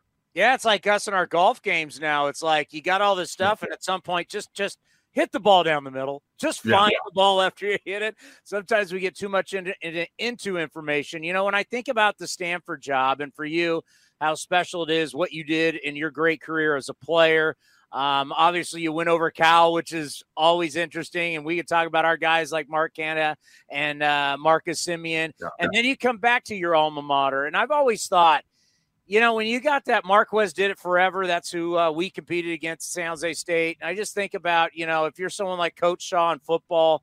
Uh, I've actually played golf with Mike Montgomery, who said, you know, he liked the money in the Warriors gig, but he wished he never would have left uh, Stanford because once you get like the Stanford job for yourself, you, I mean, this is this is what you do for the rest of your career. I mean, just how blessed are just for yourself and the other coaches in, in your guys' athletic department when you get that job there on the farm. That's not one you want to give up. Well, you know, just just blessed, right? And the stars aligned in the in the right way uh, for me to have this opportunity, and you know, playing for Coach Marquess and then being an assistant coach for him. You know you learn a lot about the history of our program and just what this program stood for. Um, you know i'm a different coach than than coach marquess so um, kind of blending a little bit of what he brought to stanford and what what my personality brings to stanford and just kind of taking the torch and trying to keep it going right? He he, he brought this program at such a high level he did what no people thought could be done was to win win in a sport like baseball at an academic school like stanford win consistently and win a, a national championship at the highest level. Um, the thing for me that has been the most important is my experience here at Stanford was like no other. I, I made my I made my best friends, and some of those friends are as close to me as brothers. And the relationships I had with my teammates led us to a national title. So the, the thing that when I had an opportunity to come here, my first and my first and foremost goal was I want to deliver the same experience that I had at Stanford to my players, which is uh, bring them around good people and just kind of uh, try to try to uh, help those relationships grow and get them in a good environment that that our coaches care about them and that will help them get better. And then I'll take my chances on winning as many games as possible if I could have the camaraderie in that locker room and the respect uh, of that locker room for the the coaches' offices. I'll take my chances on winning games because I felt like that's kind of the formula Coach Marquess had, and then you really kind of prepare them. You really you prepare them for the adversity that that baseball is going to bring you, and you got to prepare them for the confrontation, which is the heart and soul and the bones and the uh, you know the, the bones of the game is a, it's a confrontational game, and we got to prepare them for that that one-on-one battle, whether it's pitcher hitter or hitter pitcher, and that's the fun part. When you get a chance to compete, that is the fun of baseball. When you're competing against yourself, and it's you against your swing, and you against your stride, or you against your delivery, you know that's no fun. so it's about it's about getting ready to play, but really it's the atmosphere of that locker room which is which drives me is I, I hope that I can deliver the same experience that uh, the Stanford baseball program brought me. Now, obviously, in your great career, you've had a lot of players drafted. And, you know, when you're, especially at Stanford, you're going to be getting the top players in the country. So these kids are going to get drafted out of high school and then they're going to get drafted later on after they play for you. So you know a lot about the draft. I just wanted your opinion that we're going to have this combine down in San Diego, which you know, I got to think that it's going to be great. You know, when we go back to the stories that, yeah. you know, scouts didn't want to go to New Jersey because most New Jersey kids weren't very good. So they didn't want to go see Mike Trout. So how many teams passed on even looking at Mike Trout? Now we put all the top kids one spot, one location, all 30 teams, the top evaluators. I'm sure you're, you know, in the next now that this thing's this thing's going to grow, we're going to put it on MLB Network. You're going to be sending a ton of kids there. How do you like this idea? Well, I think for them, you know, especially all those major league teams, they've kind of done the groundwork throughout the year. You know, they're at our games, home and away with different regional scouts and I think at that point when they put them on the same field, you know, they're just they're dotting I's and crossing T's. They're trying to find when when on the same field, you know, is what I what I have been seeing at games. Is there an edge, you know, to one player over another? Is someone's talent matching up exactly like I thought it was? And maybe regionally, you know, across the board where I don't get to see some West Coast guys versus the East Coast guys necessarily. Uh, I may have a guy charted with numbers higher from California than from West Virginia or Connecticut. And when they, when I put them on the field, man, it's closer than I thought. So I think it's their due diligence to try to do their job the best they can and try to make the best decisions they have. Um, so it's gonna be interesting when they, when, when they get the thing rolling. Uh, you know, it's much like the football combine. They want to yeah. they want to see where the talent is, right? And, and it may just be physical talent because I don't know how much competing they will be doing. But I think I think you know at least getting that uh, measured will be important for them. Uh, but it still comes down to right. It, can you play? And I always remember hearing the story of John Madden, where his scouts would come back to him and they talk about, you know, the guy could bench press 225 pounds. This, this, you know, he could he could standing broad jump this, and he could run the 40. And he goes, well, let me ask you the most important player he, question: Can he play football? Yeah, it's I, I always I tell people from from my time when I worked for the Oakland Raiders and I was on the sidelines, I went, you know, no matter what, you, the, still the main thing is blocking and tackling. If you yeah, can't block yeah. and you can't tackle, I don't care what your quarterback, I don't care your wide receivers, your skill guys. If you can't win that battle in the trenches, and that's what I always get back to when we we overanalyze at this level. Obviously, big league yeah. baseball, but college baseball is like we get so in, as you mentioned, spin rates and all this kind of stuff.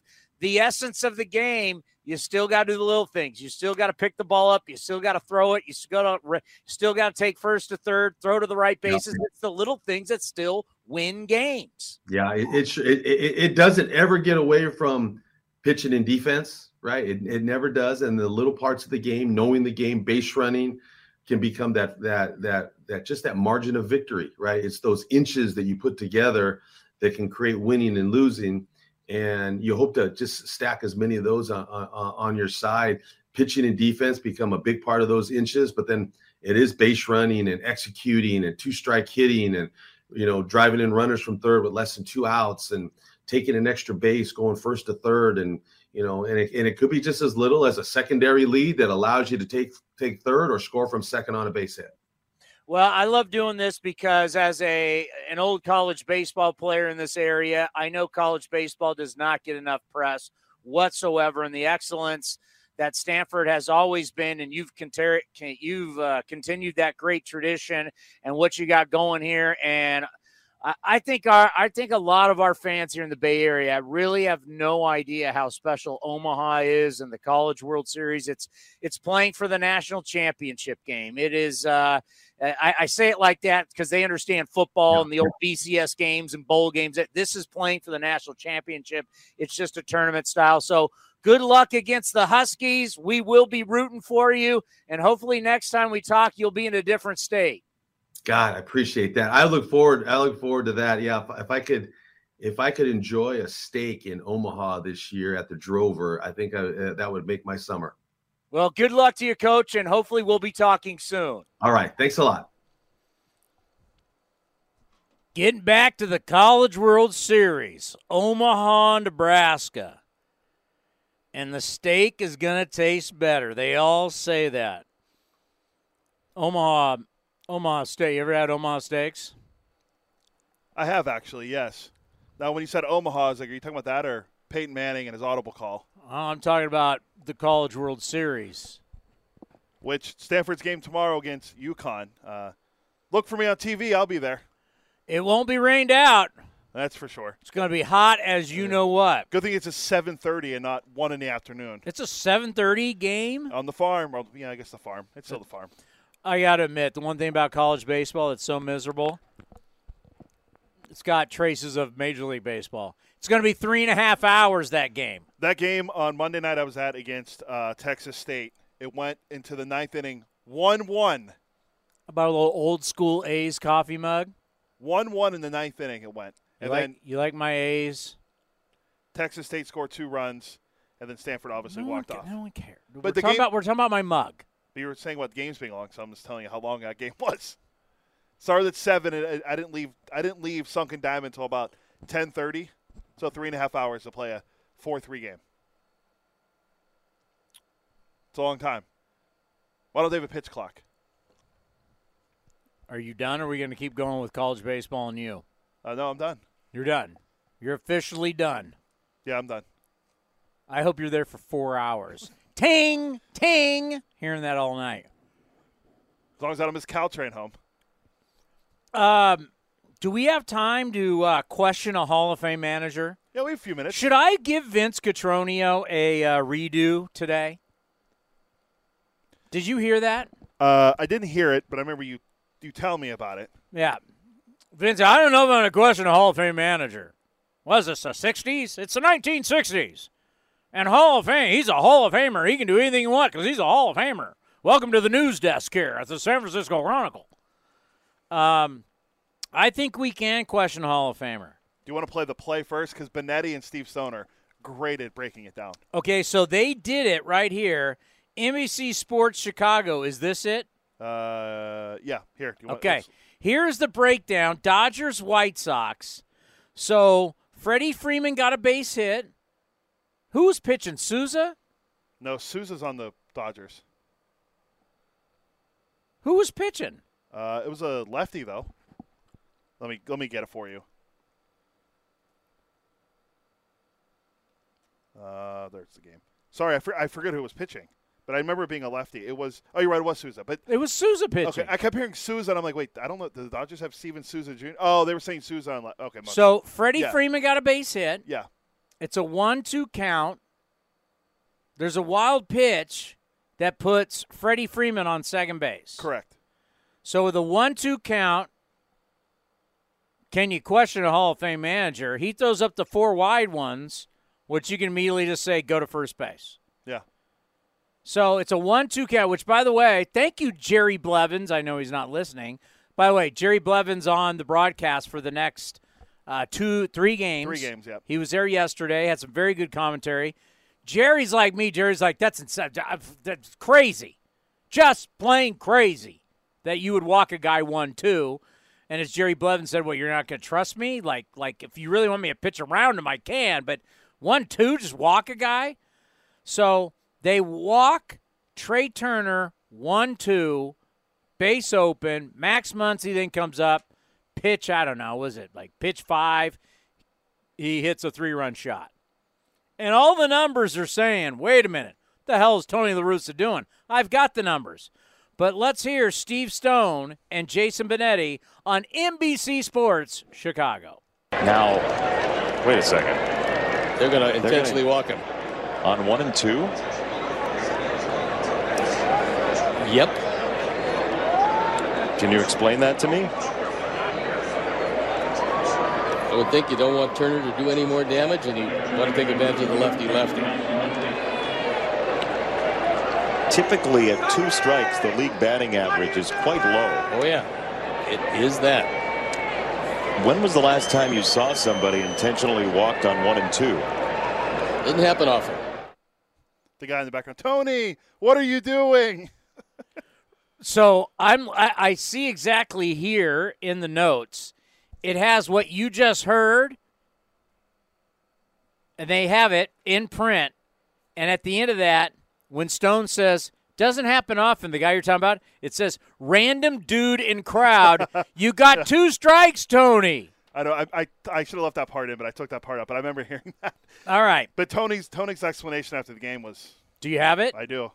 Here's Tony after the game. I believe he's talking to our, one of our good friends, Scott Merkin of MLB.com, who covers the Sox. Friend of the Sox. program. Uh, so here's uh, Tony with Scott Merkin. Can you explain the, uh, the thought process on the intentional walk with um, With uh, t- Turner? Turner?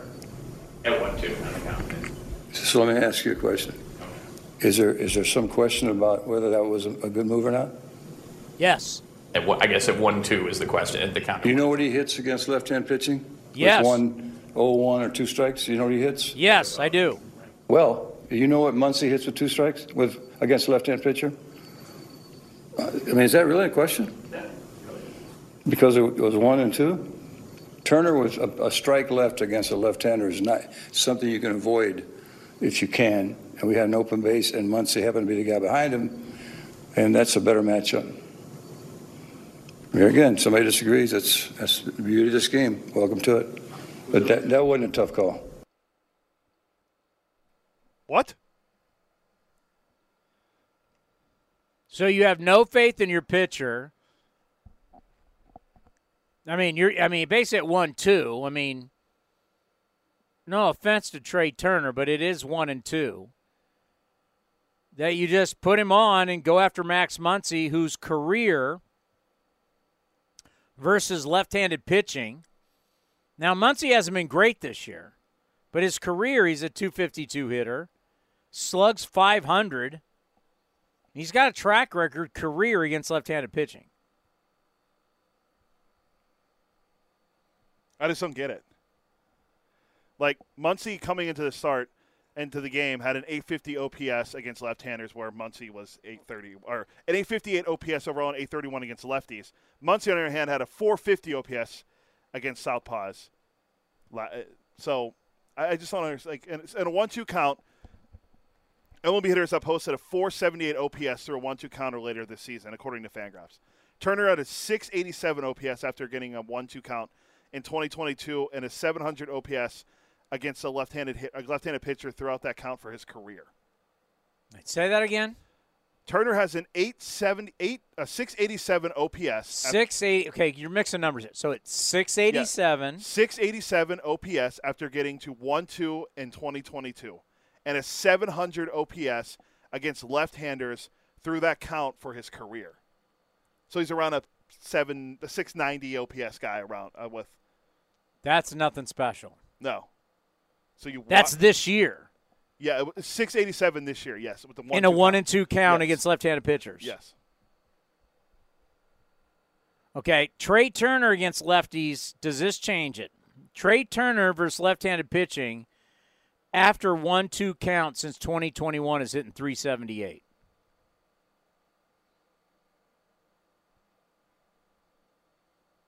Okay, so maybe walking him maybe was the right call, but if, if he's hitting 378 No, walking him wasn't the right call because you gave up a three-run shot. True.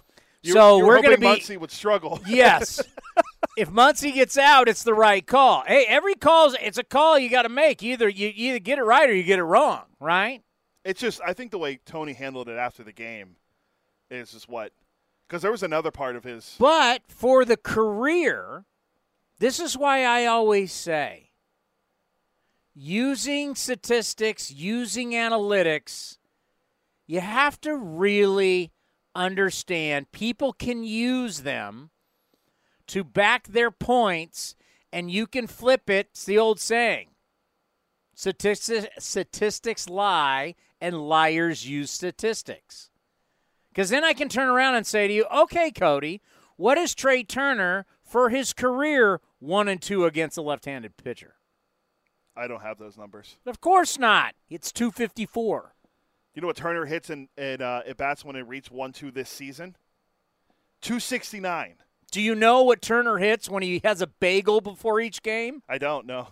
and do you know what you know what Turner hits when he doesn't put cream in his coffee versus when he does? Do you know what he hits? No. You don't know? No. What if he put jelly on what if he put what if he toasted the bagel, put butter on it and it melted and he put jelly on that bagel before the game? What does he hit? No idea. How do you not know that? I mean, it's like it's like do you have faith in the guy? First of all, the intentional walk is horrible for sports. At least said he's threw four fingers now, not instead of throwing four pitches. The fact that we have a play that says we're not playing, we're going to sit this one out is not competition. I agree. Nor, nor, even though I hear the people arguing when the catcher gets up, I got and goes like this, and for the other camera, it goes like this, and you go, "Hey, we're walking you and going like this," and guys can still that should be outlawed. You should have to pitch if you want to throw four balls outside, and the catcher's got to jump outside and get it. That's fine. That to me would be the equivalent because our buddy Lucas from Australia called up and he goes, Tony, Lucas from down under. And he and he said, Isn't that like football? When you when the quarterback takes it and drops to a knee? No. A quarterback, a a center, still the ball has to start on the ground. The center still has to bring the ball up to the quarterback's hand. There ha- still has to be an exchange between the center and the quarterback. It's still an official play. There's fumbles every weekend in the NFL and in college football on that play. So that's still a play. Quarterback gets it and then can go to an E. That's still a play. When you throw four wide ones up, you're saying, we don't want to play. I hate the intentional walk. You should have to pitch to a guy. Hey, if you want to throw four balls over his head, that's fine. You should still have to compete. There should still be competition in every single sport. Hey, I got an idea in golf. When I got a hole that I don't want to play because it doesn't suit my eye, I'm taking this one off. I'm only playing 17 today. I'm not playing 18 because I don't like the way this one looks. Because my numbers, by the way, on this hole, Cody, on number 13, I always double bogey. I'm not playing that hole today. You're just gonna skip it. I'm just skipping it. I'll see you at the next tee. How many? What? What? What's the? What is it? A par four? Call it whatever you want. I just don't play well. I mean, it's stupid. You should have to play. I hate the intentional walk. One more thing before we get to Kotsay. But this. the fact that we can't, we, oh my God, you cannot challenge a Hall of Fame manager. Oh, oh, he's in the Hall of Fame. He has a plaque in Cooperstown. How could you even challenge this guy? Really? Only 116 times prior to this has a batter been intentionally walked after falling behind in a count 1 2. Who has it happened to the most? Okay, now you're just throwing numbers at me. Say that again. According to StatHead, only 116 times. StatHead. That's it's baseball reference. It's oh. the, the thing that. Oh, I get that email every yeah. day from StatHead. Now that only a, only 116 batters have been intentionally walked after falling behind in a count one two. Who has been walked the most and falling after falling behind in a one-two count? It's got to be Bonds. Correct. How many times? Uh, there's been 116. Yeah. Uh, he's 101. No, five. There's been that many guys walked with a one and two count. Oh yeah, the list goes on. Intentionally it's, walked with a one and two count. After a one two count, Bonds five, Edgar Martinez three. I'll just give you the top five. Chili Davis two, Brian Giles two, and Von Hayes two. Von Purple Hayes, the former yeah. Philly. Yeah, so there's uh That's ridiculous. Hey, hey, even our good friend Blummer's on here at uh, one time. Really? Yeah. we got text him. It's very obscure, but yet. Blumber's What time are we supposed to do Kotsay? Uh, we can do it right now. We, it's 15 minutes, so we have plenty. We have time still. I, I just was he supposed to be two thirty? Yeah. So- are- can can you challenge anything that like like if you get in do if you get a if if you get a plaque in the in the plaque room and you're in the baseball Hall of Fame, does this now give you a license to never be questioned again? I don't think so. I think you should be more subject to more criticism. Can you, you I mean anything in life? If they say anything, all right, he's a Hall of Famer. Well, you, I think you're subject to more criticism because you're shown that you are one of the best to ever do what you do. You should be able to make right the the, the best decisions. You Can I best. can I ask Tony why they're 26 and 29? A lot of injuries.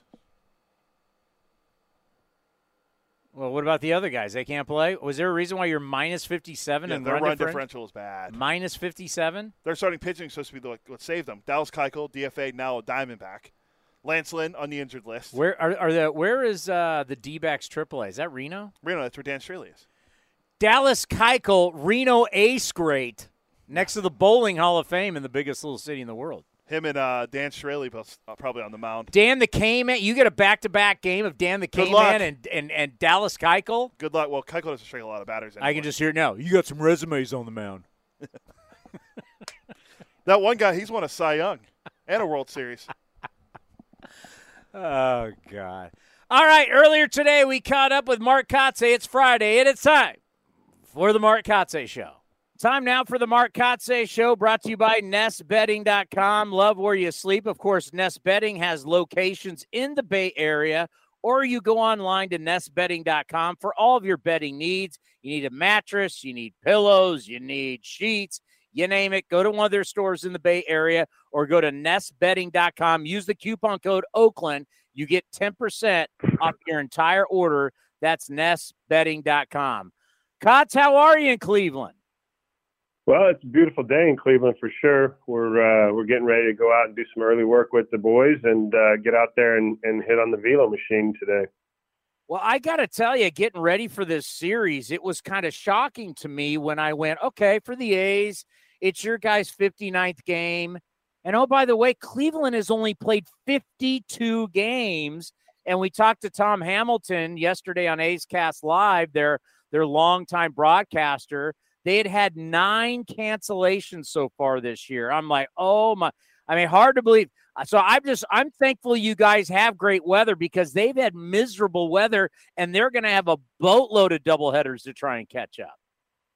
Yeah, you know it will be a grind once they have to uh, to play those double headers and make up these games. You know, we talk about Cleveland, and- and I mentioned how beautiful it is today, and it could turn on a dime. Uh, just basically being next to this lake, and the weather rolls in, and next thing you know, you're in a two-hour rain delay. So we're hopeful we don't have any rain delays this weekend, and uh, and we get these games in, and and uh, we can pick up a couple W's. You know, let's talk about one of your guys who who's starting to get his mojo back. And the bottom line is, we know Ramon Laureano. He hates going down to the minor leagues. He just, uh, you know, l- let me get in there. He's a bull in a china shop. But obviously, with the suspension, had to go to AAA. Shows up. It's just so hard to replicate game speed at the major league level. He gets off to a slow start, but all of a sudden, that hitting streak has changed everything for him. What are you seeing from a timing standpoint for Ramon Laureano? Yeah, you know, like you mentioned, uh, Townie, for Ramon, it took a minute for him to, I think, feel completely comfortable being back in, in the locker room, being back amongst, you know, some of his teammates, that core group that, you know, he felt, um, you know, that he may have let down through this suspension. Um, Ramon and I have talked several times about, you know, how to go forward, how to move forward. And I think he's finally let that go and, and had those tough conversations with some of his teammates in that locker room. And he feels uh, at least somewhat more comfortable uh, about his environment. And I think that really, when it clicked, he started to take off. And as you talk about, it's never easy, um, you know, to be away from the game, especially for 80 days for a guy that is so passionate about baseball, that really lives, eats, sleeps baseball. And, you know, when we talk about Ramon Laureano, we talk about, you know, the player that, you know, will hit a double, take an extra base on a throw and then score a run, and he creates a run all by himself. And we've seen that over the last two weeks. We've seen that Ramon that we're used to watching, the incredible catch that he made in right center in a game that was a 13 to 2, you know, Christian Bethancourt on the mound, and he's still playing the game hard. And, and that says something about the character of, uh, of this kid. And, and I, you know, couldn't be happier about uh, his progress and, and what he's been able to do offensively for, for our group, uh, especially over the last 10 days. Speaking of Bethancourt, now I absolutely hate position players pitching. Uh, it drives me nuts. I think it's a mockery of the game. But when you put him out there where he has pitched in professional baseball and he's throwing it whatever 93 or whatever he's throwing it, when you put him in, it's a whole different ball game. Yeah, it is a whole different ball game. You know, Christian Bethancourt was a pitcher for the Padres. They converted him uh, and tried to make that his career path. Uh, it didn't, um, you know, end up being uh, something that Christian, um, you know, did or continued in his career. But so going to him the other night in Atlanta asking to pitch, there's both a concern of injury uh, based on knowing that he's probably going to let it go and he's probably not going to lob it at 58 miles an hour uh, as you are, are, normally, you know, watch uh, from a position player pitching. And sure enough, you know, I think when he threw his first fastball to Olson, it was 94.5, and you could tell Matt kind of steps back and his eyes went, wow, okay. And then he throws this like 78 mile an hour BP heater and Matt rolls over.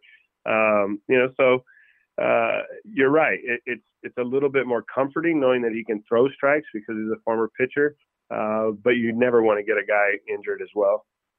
You know, noticing his game, you know, when he try when he tries to pull the ball, you know, some guys, it's an art form, pulling the ball, and that's what they do. And then there's other guys that really have that power that if they stay inside the ball and they take it to right center, it really plays for them. And I've noticed lately for Bethancourt, as his numbers start to get better, the fact that he's driving the ball to right center, whether it's for a home run or it's for a double, it just seems to be that's where the ball plays off its bat best. What are you seeing with him at at the plate as he looks like he's getting better? Yeah, I, I would definitely uh, agree with you in terms of his strength, and his strength is to that right center gap. He's got, you know, I've talked about it in the past that we were waiting for this power. Um, you know, he hadn't hit a home run in I think it was five years, um, and and at that point, uh, when you watched him take BP, you knew there was big power, and it's shown up in the last uh, five to ten days. Uh, his, his, path is cleaned up. He's on the baseball. You know, last night uh, here in Cleveland, he hit four balls. You couldn't have hit him any harder. And um, you know, I think if he was a millimeter under um, two of the baseballs, they probably would have had. He probably would have hit three home runs last night. So it's good to see him heating up. It's good to see him uh, having some success and, and being a part of the uh, the offense now. You know, when you think about good stories, Jared Koenig is an unbelievable story. His college story, his independent ball story, his story down to Australia. I mean, you name it, everywhere this kid went, you'd think there's no way he's going to make the big leagues. Too many obstacles, too many hurdles. So when you were able to tell him, uh, here's the ball, go get him, what was that like? And was it like for all you guys to know about this, know his story and how he got to the big leagues and how special it is? Yeah, you know, we talked about it Little County in spring training that this season was going to um, have, you know, there's going to be opportunity for guys to make their debuts and how special that was going to be for for these guys and the the, the grind that it took for Christian Bethancourt to get back to the big leagues uh, and to have his, you know, first major league at bat in several years and the grinds that these guys go through. And, and as you talk about Koenig, you know, that's an, an amazing journey and a perseverance, the grit that it took to, to just keep going and, and handing him the ball and, uh, you know, seeing the, the pure excitement, the pure joy. Yes, there was some nerves, um, as, as every uh, young man that takes the mound for the first time at a major league ballpark, especially that in Atlanta against the World Series championship team with a 40,000 crowd. You know, it was a sellout crowd. Um, you know, I thought Jared handled himself really well. Yeah, no, it's uh it's good to see. And you know, when we talk about a year discovery and you talk that's what we call it on the post game show of trying to, you know, you got to find guys that can help you now and find guys who can help you in the future. I know his age is not, you know, not really looking for the future, but I'm kind of like I want to see more of him. You know, why not? How do you feel about that? Yeah, yeah, you will see more of him. He's going to get another opportunity to start here and uh, against another great caliber team in Boston. Um, you know, and and I think you know I think the nerves will be somewhat uh, subdued for him. I think he's recognized uh, some things. You know, I talked to him yesterday just about uh, what you take away from from your first big league start, and he said, well. The, the biggest noticeable difference is that these big league hitters they don't expand they don't swing outside the zone very often and you know that is that there's a separator there with uh, the levels uh, as, as each level you go up. But from from AAA to the to the big leagues, especially uh, that Atlanta lineup, those guys didn't expand. They didn't swing out of zone, and uh, when you force a pitcher to, to get inside that zone, it it uh, it generally benefits the hitter. But um, you know he's he's definitely um, going forward, uh, learned you know from the first experience, and I and I expect him to go out and uh, and be better next next time out you know, when I look at Cap's outing yesterday, and I just think of Catfish Hunter, and he gave up two solo home runs. It's just two runs. So when I evaluate it and I evaluate him, I go, okay, not a bad start. I would have liked to have seen him gone longer in the game. How do you think? Obviously, you're con- always going to be concerned with his health. Uh, where is he right now? How do you see Cap where we are right now in the season and going forward? Yeah, you know, I thought it was a good outing for Cap. You know, you, you're looking for that balance between sending them back out for that sixth inning and and having him go through the two, three, four part of that lineup, which is all left-handed. Which you know, all three of those hitters had uh, uh, hits against him uh, in their previous at bat. So you evaluate, you know, getting Cap out on a positive note, even though he gave up two solo home runs to two really good hitters um, you know, you, you want him to leave that game with a good feeling, and I think that he did. He should have left that game with a good feeling, uh, only giving up two runs through five innings. Uh, you know, we went to our bullpen where we felt we had good matchups. You know, AJ Puk comes in against those three lefties, and uh, you know, for us, it's always about giving these guys the best opportunity to have success uh, and matching them up. And uh, you know, unfortunately, there towards the end, we we couldn't get our job done, and uh, you know, ended up on the wrong end of that game last night. You know, when you look at managing a bullpen, now that you've been doing this for a while and obviously all the years being on the bench, what do you think really is the main key to managing a bullpen? Because there's so many guys down there, hot, cold, you know, just what, what, what do you think the key is? Yeah, I don't know if there's one key. I think obviously it's it's every day you evaluate which guys you feel um, you know are having the best success, and and you you also take into you, you you evaluate whether or not their workload has impact on them. You know, you you've got to be able to take care of their arms as well because it is a long season. So you know, grinding on the one hot guy and, and utilizing him to get through games every day uh, ends up in the long run most likely wearing them down. So there's a balance to it. I think we're constantly looking at the matchups. We're constantly looking at, as you talk about, who's hot, who's throwing the baseball well and uh, and trying to line them up to get us uh, through a game. Yeah, I gotta think it's tough when you're like, boy, I really would like to pitch him, but I've thrown him three out of the last four days. But boy, I would really like to pitch him. Like if you got a hot guy, you want to run him out there all the time. Obviously, you can't, but my, it, that's got to be so tough as a manager, knowing who's hot and going, I can't use my best. Uh, the thing that comes to the front of my mind is watching Joe Torre use his bullpen, and I think it was Daniel Robertson maybe uh, who set up for uh, Mariano Rivera. He would pitch, as you talk about, four out of five, and and you know, for us nowadays, uh, not only would would we probably have upper management down our throat, but we'd probably have the training staff out there before we even decided to bring him into the game, saying, "Hey, his uh, you've used him four out of five days. Like that that's enough, you know." So, um, you know, again, we're looking at the health, we're looking at the longevity of these guys, and trying to keep them healthy throughout the the, the long season. Let's end on this. Your buddy Phil Nevin, another Cal State Fullerton guy, is now the manager of the Los Angeles Angels. I know you know Phil really well. Uh, you got to be happy for him. What, what, what do you? Th- and we people have said it for years. They think Phil Nevin's going to be a manager. What What were your first thoughts when you heard about him taking over for Joe Maddon? Yeah, well, I obviously have a good, really close relationship with Phil, and I, I couldn't be happier for him. He's persevered for a long time. His, his journey in coaching started uh, out in, in, I believe, at Fullerton, managing an independent team.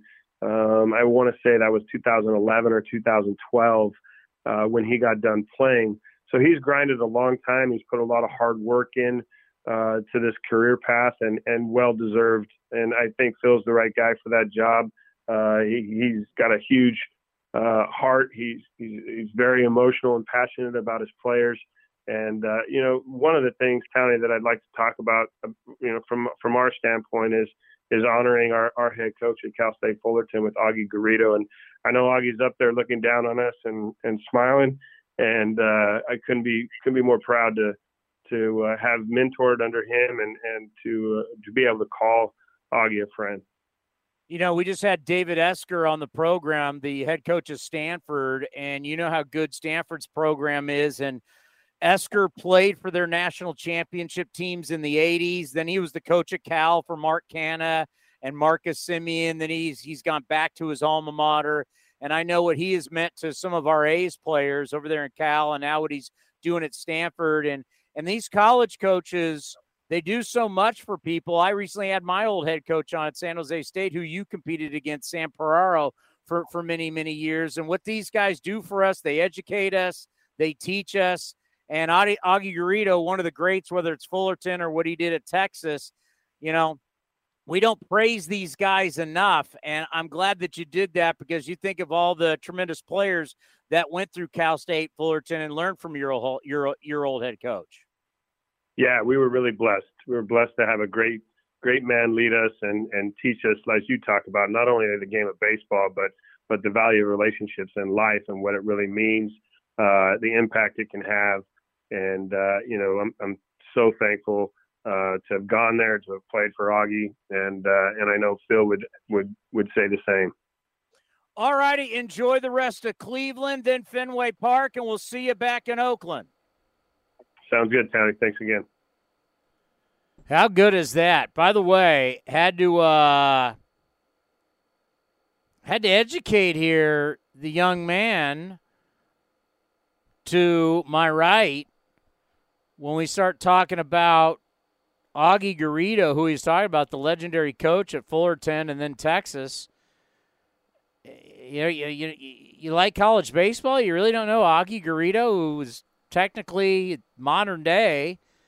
I know Rod Dedeaux got a lot of praise for USC, but that was way before. I mean, Augie Garrido won national championships at two different colleges. I, I, was, I think the thing that blew me away most when he showed me is he's a thousand games over 500 in his career as a coach. Won a national championship in 1979, and his last one was in 2005. That's uh, yeah, that's a long time.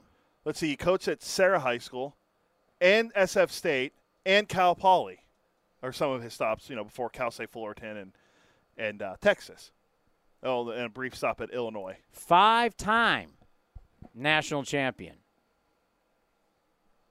It's really good. And he did it during your lifetime, so it's not like this is old. Well, not 79, but 2002, 2005, he brought it home. That's good. I was five national championships. 12 and 15. No, it would have been 15 and 17, somewhere around there. In the College Baseball Hall of Fame, and of course, yeah. And by the way, whoever found, whoever is trying to start this thing about, there's now three Cal State Fullerton players who are now managers in the big leagues. Gabe Kapler never played at Cal State Fullerton. He got shown the door after two weeks. He never played in a game. I don't know where you guys are coming up with this. I don't know where you saw it. I heard it somewhere. Gabe Kapler never played at Cal State Fullerton. I just know that I heard it. I can't remember where I heard it from. Um, I don't know if it was Buster's podcast or something, and they mentioned it, but um, or somewhere, but I remember hearing it somewhere. But if you look at Kapler's page, it says he went to Cal State Fullerton. Oh, he might have attended a class. right? Let's see. What does, see, does it say? Da, da, da, yeah, there it is. Attended Cal State Fullerton in the fall of 1993 Okay. for one semester. College baseball is not in the fall. It's a spring sport. I didn't know. Oh, yeah. Yeah, he never played. He was there for, according to Mark Kotsay, because I asked Mark, Mark, I was like, yeah. He's like, he was there for two weeks. Yeah, he may have gone to school. I've done summer school at places. Does that mean I, I'm a. where did I do something? I did a class at Grossmont College. I took a class at Harvard online. My Harvard graduate. Are you now a Harvard alum? Uh, I, have a, I have a friend that claims that he went to Arizona because he did his freshman year, first semester there. He goes, "Yeah, my school, Arizona." I'm sorry. Do you have a degree that says you went to University of Arizona? There is something about that though that you can claim you're an alum if you didn't graduate. I don't know the uh, technical rules. Well, so if that's true, I went to Harvard. So Besides going to Harvard on the Mon, California University. Kapler attended Cal State Fullerton in the fall of 1993, which means he didn't play. He never played a game there. He went to junior college after. He basically, Augie Garrido showed him the door after two weeks. Wasn't having any of uh, Hollywood Gabe Kapler back in the day. Yeah. Because supposedly Gabe Kapler at 18 was a. Um, my sources say he was a load. Let's put it at that. Uh, real quick before we go, I- Have we missed anything? We've gotten to. Oh, the greatness of Ohtani. we can play the highlights real quick. I mean, this. This is once in a lifetime. Let, let's play this one first. This is the uh, the, the strikeout of Rafi Devers. Eh, just take a listen. This is Gooby and Patrick O'Neill on Bally Sports uh, West. Two down and the 2 2 to Devers. And he got him. 101? Wait a second. Is that a freeway to 101? Oh.